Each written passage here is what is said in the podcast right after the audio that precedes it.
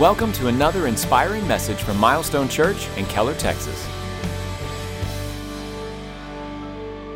Once again, we want to welcome you to Milestone Church. I want to welcome those of you at our McKinney campus as well as those of you watching online. Well, if you have kids in school, or if you're a teacher, or if you're in school yourself, you made it. It's spring break. Give yourself a round of applause. It's worth recognizing. One of the things I love about you as a church family is that you guys are committed to growing and learning and getting better. You're not looking for a reason to take a break, you're looking for chances to take steps, and we love that about you. And that's a big part of where I spend my time and my energy, and I love it. I'm, I'm in really consumed by this idea of how do we become the best version of who God created us to be. And there's so many different ways that you can do that. All those next steps that we talked about, all the different groups that we talked about, small groups, weekend services, all there are so many different ways. And in fact, even even today maybe more than ever before, there's an opportunity to do this. You know, you can listen to TED Talks or you can read or you can get life hacks if you know what those are or pro tips or all these little ways that we look at and think about how do I become better? How do I become, uh, uh, uh, how do I grow? How do I become this version of who God wanted me to be? Well, I would say this out of all the different ways that we could go about that journey, and it's a worthwhile journey and something I think all of us should embrace, really, there's no better place to start and no better place to turn than to understand the God who created you. Really, when we talk about our groups or our classes or a gathering like this, or even reading your Bible, we like to say that when you read your Bible, the goal of reading the Bible is not to study a bunch of spiritual information to prepare for a test. It's not to fulfill a religious duty or obligation. God gave us His Word to show us His character and His nature. Because the way for us to grow and to become the best version of who we are is to come to a greater understanding and relationship with who he is. So we like to talk about his characteristics, his traits, his nature. Who is this God and what is he like? So this weekend we're going to talk about one of his character traits. Maybe it's one that you've overlooked or you haven't thought that much about. I know for me it's one that I don't know that I've ever really preached a full message. Maybe you're, you're watching online or there in McKinney and you're thinking about, okay, which one is he going with? If you were following along with the title, it's kind of like a spoiler alert. I already gave it away. But I love sports. One of the things I think about in sports, when a sports team's trying to get better, they hold the draft. And the worse your team is, the sooner you get to draft. So I was thinking if we were going to draft the characteristics of God and his nature and his character, I think most people with the first pick in the draft, they would say, Give me that love. I want the love of God. Right? Then somewhere along the way, we'd want the power, someone would want the grace, Someone would want the, you know, the omniscience, the omnipresence. There's all these different things. There's always that one guy in the group. What would you do if you had three wishes? First wish, I'd wish for a million wishes. Get out of here. You're trying to game the system. But somewhere along the way, eventually someone would pick the mercy of God. See, because the mercy of God is kind of one of those ones we overlook. The mercy of God is kind of like the grace of God's little brother. Like he's welcome to come along, but we don't totally know what he's like. And maybe that's just me. Maybe I have this perception of weakness when I think of mercy. Could be a lot of different reasons. Do you remember the game on the playground? Any of you play this game? Where you grab the other person's hands and you twist till one of you says mercy? That's what we played on my playground. I guess there wasn't as much supervision. Think about my kids playing that. I was like, no. Let's be honest, right? Like, who had a bike helmet when we were kids? Maybe that explains a lot. I, know. Um, we didn't just play that mercy game. My friend and I, we were into wrestling and we decided to give each other sleeper holds to see if we could make each other pass out. You're like, that makes a lot of sense. I get him now more. And here's the point mercy, really, when you think about it, if you were to define it, I would define it this way mercy, Webster says it this way that it's compassion or forbearance, which is an old fashioned term, which means delayed punishment towards an offender. Mercy is delayed punishment towards an offender. Now, immediately we have problems with this.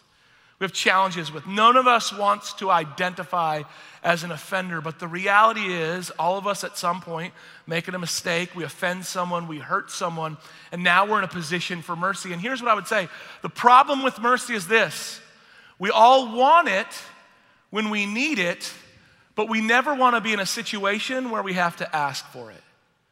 We all want the mercy of God when we need it, but none of us, honestly, like to be in a situation where we really need it. See, if you've lived a little while, you know that pain is real and challenges are real and life is hard. And it's matter, no matter how hard we try, we can't make life fair. Now, the good news is this idea is all throughout God's Word. He's completely aware of the reality of how you and I live. If you were to think about, okay, where does the Bible talk about mercy? You probably, some of you watching online would go, okay, one thing I know about mercy is they're new every morning. We like that one. That sounds so encouraging, hopeful. God's mercies are new every morning. Well, that actually comes from Lamentations.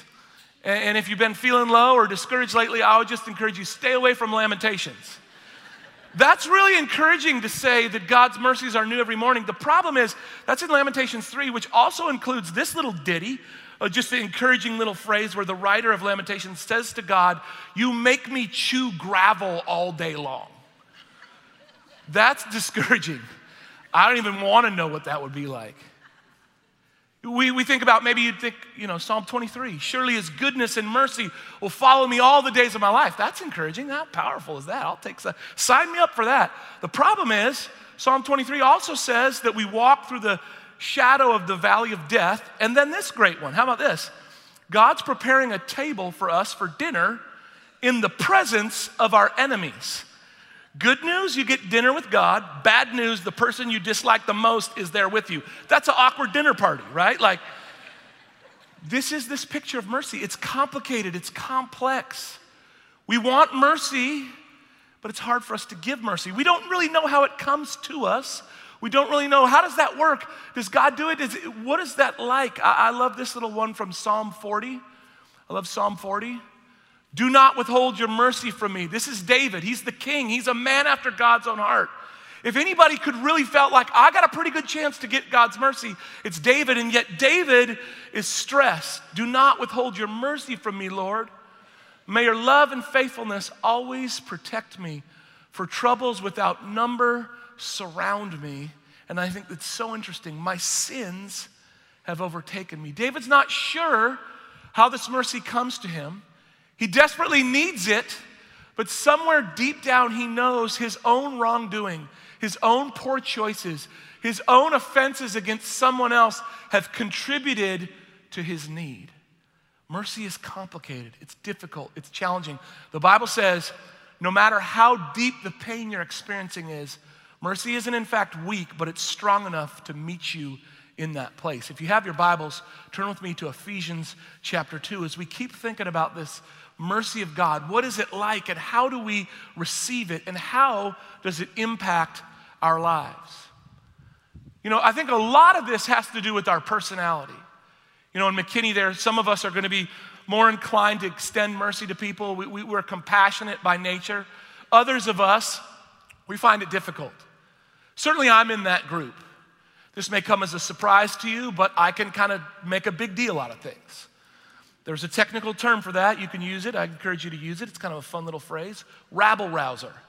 Somebody who's a rabble rouser stirs stuff up. He gets everybody excited, gets everybody mad. Something of a little fire starter, if you will. Pun intended, if you know what I mean. I know it may come to a surprise to you, but I've been one who at times could get animated, excited, could be combative, maybe even. I know this is hard, maybe even argumentative. So it's not hard for me to get in there and start arguing about something. And, and when you're arguing and things get are a big deal, it becomes difficult to extend mercy and grace because there's winners and there's losers. I have a little meme that I like to send. I don't know if you guys do this. I encourage you to send memes. This is one of my favorites. This little guy likes mercy. His house is literally burning down, and he's like, no, no, no, no, this is fine. It's all good. I like to send this one. I have a phrase that I like to use all the time. I use it around friends and family. I was encouraged to find out that in, in 2018, the smart people who decide what words go in the dictionary added this one. I'd like to take some credit in the influence and the expansion of this phrase, and the phrase is dumpster fire. I will use it in a sentence. That person is a dumpster fire. Now, if you're not aware, a dumpster is where you put garbage So already it's a bad situation. Then you set it on fire, and then you put it on a river and it floods, right? Like Sarah sometimes will say, How's your day going? I go, I got little one picture for what my reality is like. And I send her this thing. She's like, Maybe take it down a notch. See, here's the thing we live in a time of constant outrage. You might even say, one person said, we live in an age of outrage. People are mad. We're mad about all kinds of things. In fact, it would be not inaccurate to say, that's a great double negative, another way to say it, it would be accurate to say that we live in an age of outrage where we look for things to be mad about. And the funny thing is, and it's really not funny, it's probably more tragic than anything else. One of the things that we get mad about is if someone else isn't as mad about something that we're mad about. It's this perpetual cycle all the time. There are so many different reasons. I think, I think there's a lot of reasons for this. We know a lot more than we've ever known before. There's always been injustice in the world, things have always been unfair. We've always had this sense of like, none of us likes being taken advantage of. We don't like the feeling that someone's getting away with something. There's something especially violating the feeling like, man, the world is not fair and there's injustice and someone needs to do something about it. But there are so many hurts, so many offenses, so many injustices. There's not enough people and sympathy and empathy to go around. And the only thing maybe then worse than feeling violated or abused or on the receiving end of an offense is if no one else cares and no one else notices. I read this week, I've always known that our cell phones are making empathy difficult for us. And I, I, knew that the average person unlocks their phone 150 times a day. Here's what I didn't know the average person touches their phone 2,600 times per day. Now, this is not an anti technology message, but here's what I would say psychologists will tell you that every person needs at least 13 physical touches a hug, a handshake, a fist bump something along those lines to feel connected and alive like someone sees them and someone knows them. Could it be that we have so much access to information? The problem with technology is there's very little empathy. You hear information disconnected between the person, and this causes us to view things in the extreme.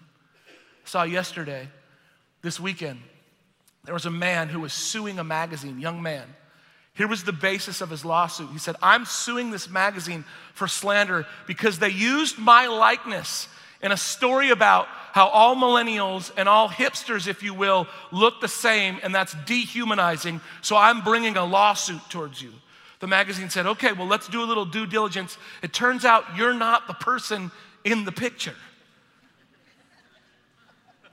There's a real lawsuit of a man in India who's suing his parents because they did not get his consent to bring him into the world, and life is difficult and filled with pain, and no one understands his plight.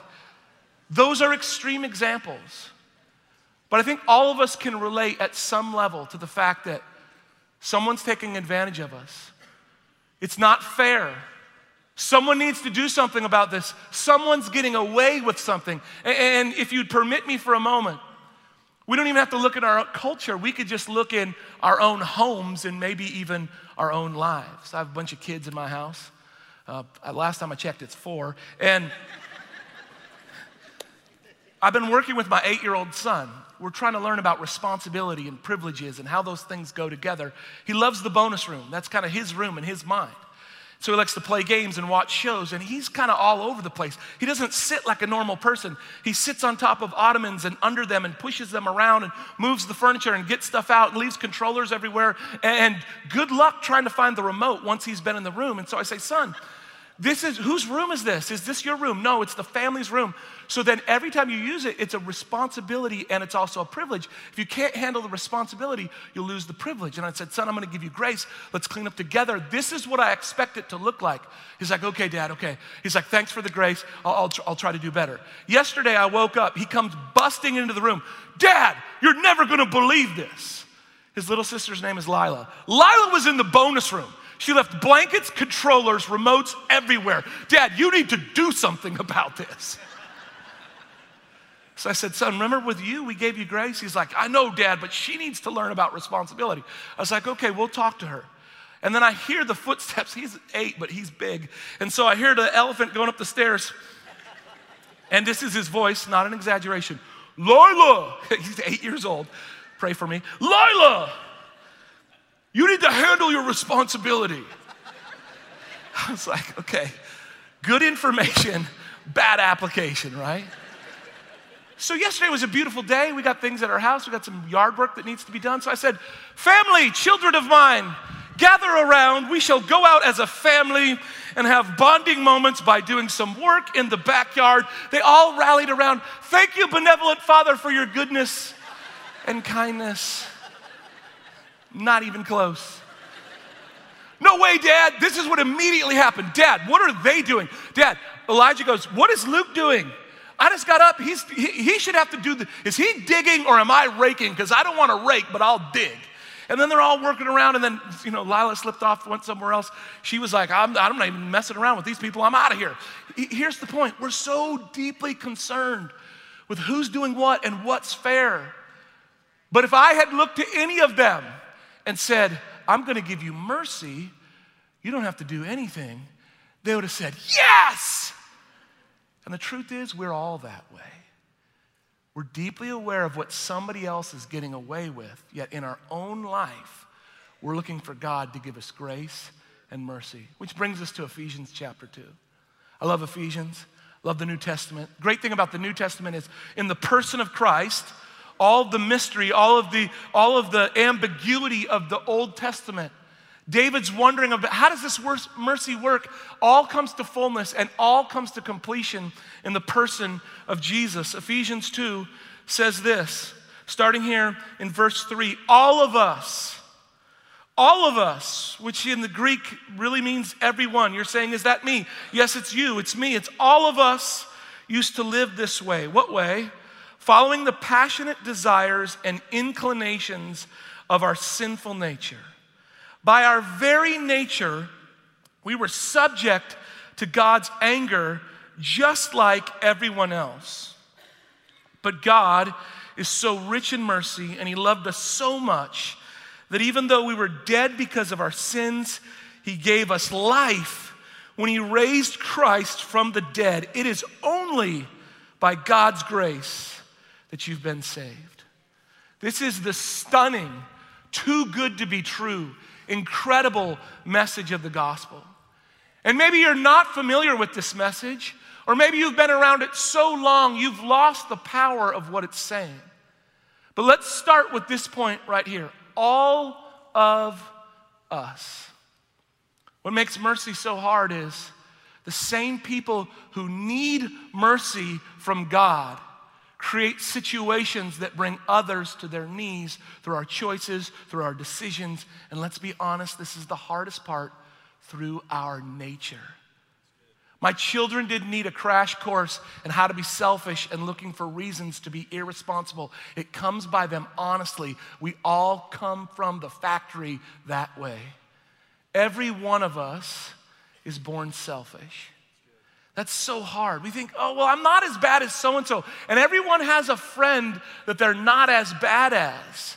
And when you're thinking about, am I really that bad? You're like, well, I'm not that guy. But the problem is, if we have a little bit of self awareness, we understand we are that guy. And let's be true, let's be honest. Self awareness is hard for every one of us. See, you see that phrase I just used right there? Let's be honest.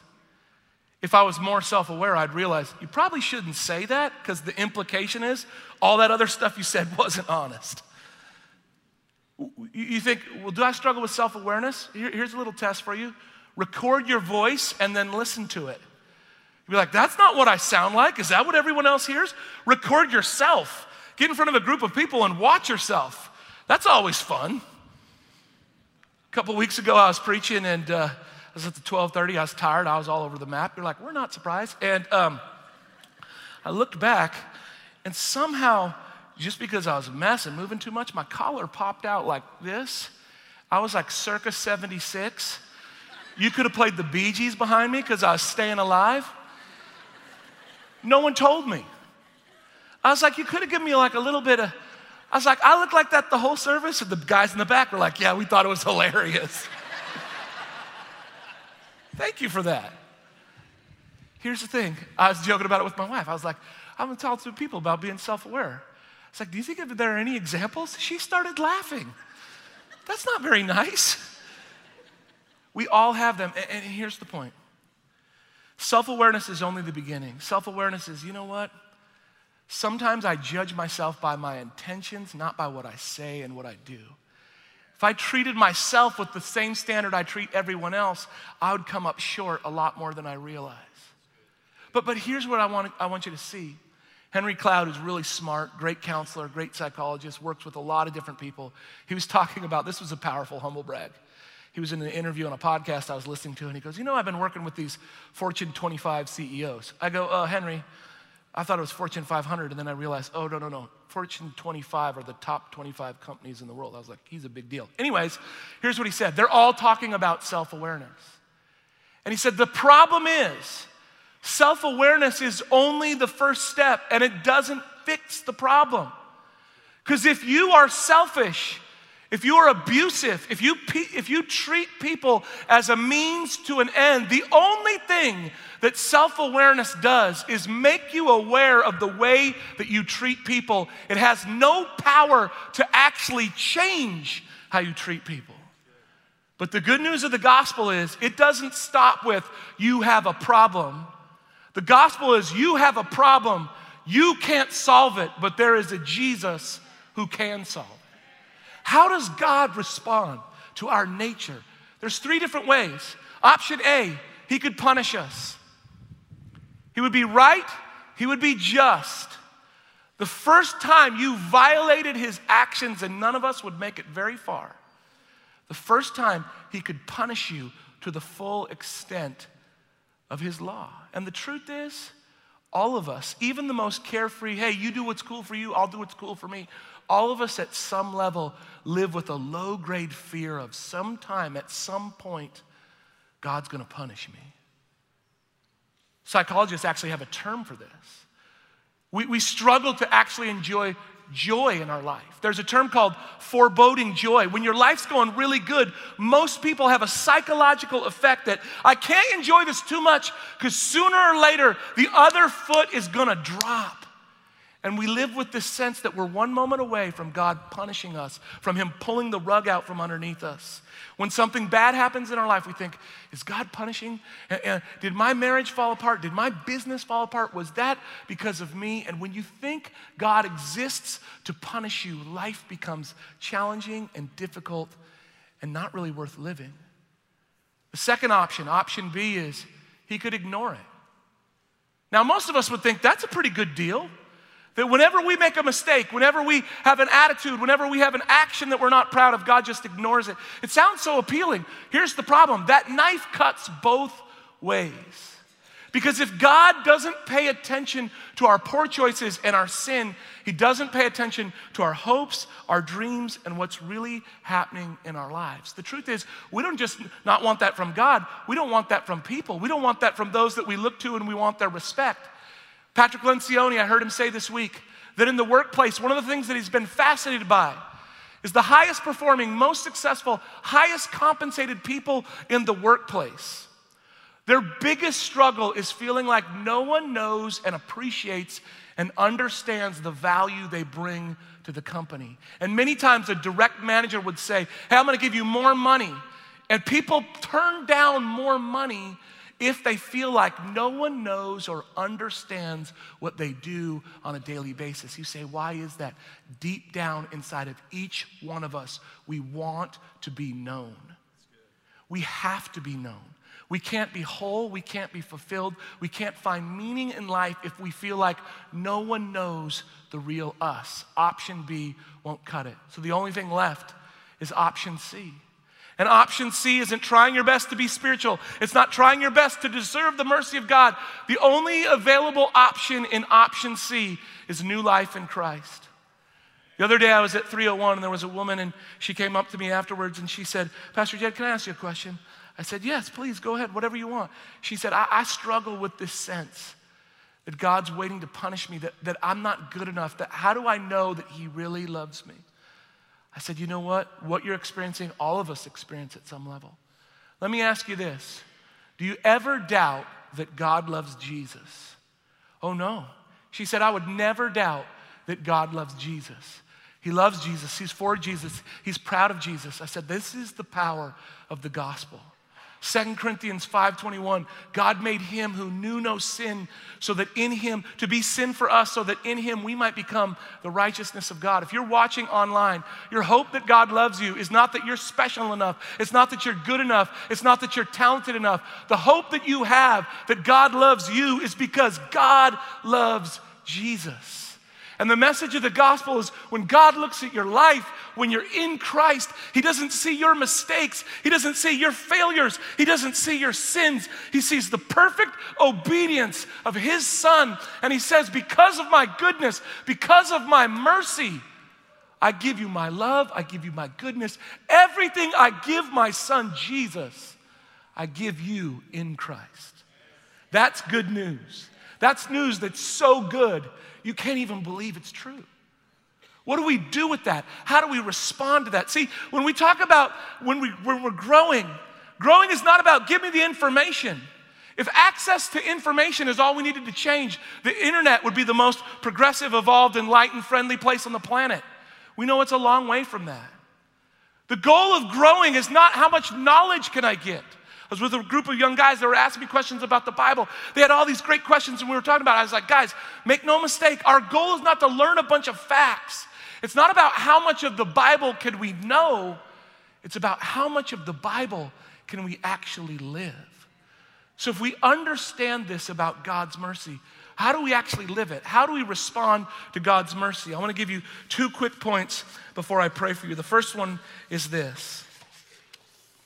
You say, Jed, help me to understand if, if we're going to live this way, if we're going to apply it, help me to understand really clearly what this mercy is and what our great need is. Here's what I would say mercy is more than help in trouble or absolution from the penalties we deserve. It's not just in case of emergency, break glass. Mercy is God's constant goodness in our lives through the person of Jesus. You need it every day. This idea that somehow you only need mercy when you're in a ditch is a lie that'll keep you separated from God. Every day, every moment of your life, you and I are dependent upon His mercy. So, how do we respond to that? The first thing is this our view of God gets bigger. And here's the reason why mercy is not roaming around in the wild, mercy is not out there that you can just stumble upon. Mercy is other. It's not ordinary, it's not normal, it's not natural, it's extraordinary, it's other, it's supernatural. Here's the thing about God He's so much bigger than our ability to even imagine how good He might be. The prophet Micah, Micah 7:18 says this, "Who is a God like you?" Meaning, I can't even imagine, I can't even dream up. My mind's not creative enough to create a God as good as you are. Who is a God like you who pardons sins, forgives transgressions of the remnant of his inheritance? You do not stay angry forever. But I love this. Look at this. But you delight to show mercy. That changes everything. It's not obligatory for God to show mercy. He's not compelled against his will to show mercy. God loves it. He enjoys it. When you and I go, wait, wait, wait, they're getting away with someone. When we go, God, you got to teach them a lesson, God goes, no, no, watch what I'm about to do. My goodness and my mercy is going to change them. If you've ever felt like that makes me uncomfortable, you're in good company all throughout Scripture. God called Jonah to go to Nineveh and he kept fighting it and fighting it. And he wasn't afraid that Nineveh wasn't going to respond to the message, he was afraid they would. He was so hurt and angry with Nineveh, he didn't want them to repent. You think about the Pharisees, they'd gather around. You, you, think about one of our favorite stories in the Bible, we preach about it all the time Luke 15, the prodigal son. The young son whose life is a disaster. It's a dumpster fire, accurately. That's a biblical term. It's also a callback. Anyways, he comes back. The older brother doesn't go, This is awesome. I'm so glad you're back. The older brother goes, Why are you doing this? It's not fair. The disciples, Jesus would come to a woman in Samaria and he'd extend kindness and grace to her and mercy. He'd catch a woman in adultery, and the disciples were like, What are you doing? Jesus would say, You don't know what my Father is like. Back up, get out of the way of what God is wanting to do. If you've ever felt like, I'm uncomfortable with that, I don't know. God is other. Mercy is other. God's so much bigger and better than we imagine Him to be. And until you see that, it's going to be really difficult to do the second thing because once you see how good God is, you're free to give mercy to others. This is hard for us. We don't really even know what that looks like. Sometimes we, we call something mercy that's not really mercy. See, sometimes people we love, people we care, we give them extra freedom, we give them extra margin. You know, with our kids, we think they're cute, so we give them a little extra. You know, you've been on the airplane with that parent, or you've been in the restaurant with that parent. They're like, aren't they cute? You're like, not really. But when you are that parent, you're like, oh, they're so cute. Why? Because we give mercy to people that we like. Problem is, it's not really mercy, it's really maybe closer to kindness. See, life is long. This is just a good principle, a good relational principle. Life is long. Careful how you treat people because it's interesting how the way you treat someone that you feel like can help you get somewhere you're trying to go, and you think, I, I have the power in this situation. It's amazing how those people come back into our lives and they have long memories of how we treated them.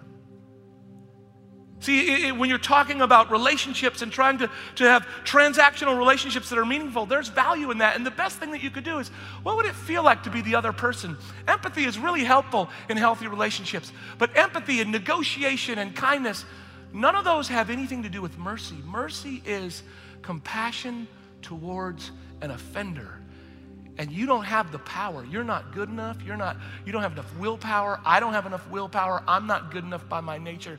The only way we live that way is we receive that mercy from God and then we give it to somebody else.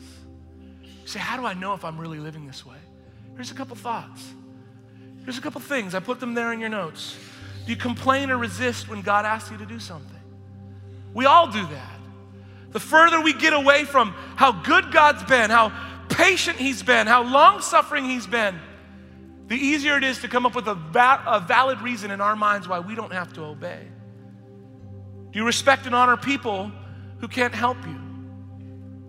Are you kind to only those who can be kind back in return, who can give you something? Are you quick to keep score? Do you feel the need to attack others? Do you quickly defend yourself? And, and I'll be the first one to admit, I do all of these things more often than I would like to admit. But the only way that allowed me to break free from my nature is to center in on the reality of my desperate need for the mercy of God. Where in your life do you need His mercy? And maybe a better question would be where in your life could His mercy flow through you to someone else. Maybe there's a person at work. You feel like they've been wrongly promoted. They take credit for things that they didn't deserve. That frustrates you. You feel like there's a great injustice being done. And we've all been there. Whether it's a classroom experience, whether it's a work experience. What would it look like for you to, instead of going, somebody's got to do something about this, to go, I'm going to believe the best. I'm going to extend compassion. I'm going to wish them the best in their, in their career and in their family and in their life. Maybe there's a friendship. Maybe a close friend in a small group or a friend you grew up with hurt you, said something about you, did something that wounded you. And you've carried that wound. And you felt like, I'm never going to love them. I'm never going to trust them. I'm never going to do that again. How would that relationship be different if instead of keeping a record of wrongs, you extended mercy? Don't hear what I'm not saying. Mercy is not calling something that's wrong good. Mercy is an admission of this person wronged me, but instead of responding in kind, I'm going to love them. What about a wounded spouse? What about that? No one can hurt you like your spouse. And so many of us, we, we go, well, if my spouse would do this, then I will do this for them. That's the opposite of what mercy is. Mercy goes first. Though you hurt me, though you wounded me, I'm going to give you love. I'm going to give you grace. I'm going to give you kindness. Not because you deserve it or it's appropriate or it's fair, but because I can't help but respond any other way because I'm so overwhelmed by the mercy of God that I've received. What about a child who's far from God? No pain like kid pain. So I've mentioned this this weekend. After every service, someone stops me and said, What you said meant so much to me. That's where I'm at with my child. I've run out of prayers to pray, run out of people to talk to. I don't know what to do. I feel like I failed. I feel like I tried to teach them the lesson and they didn't get the lesson, and I don't want them to live this way anymore. You feel responsible, you feel pain, you feel like you should be punished. How would that relationship be different? Not if you endorsed their poor choices or their bad behavior, but if you extended the mercy of God. They would be different and you would be different. Let's pray. Jesus, we're overwhelmed by your goodness. Lord, we join with Micah. Who is a God like you who forgives sins, who delights to show mercy? Lord, we want to be a people with hearts like your heart. It doesn't come natural to us. Maybe you're here and you've never received the mercy of God that Ephesians 2 is talking about.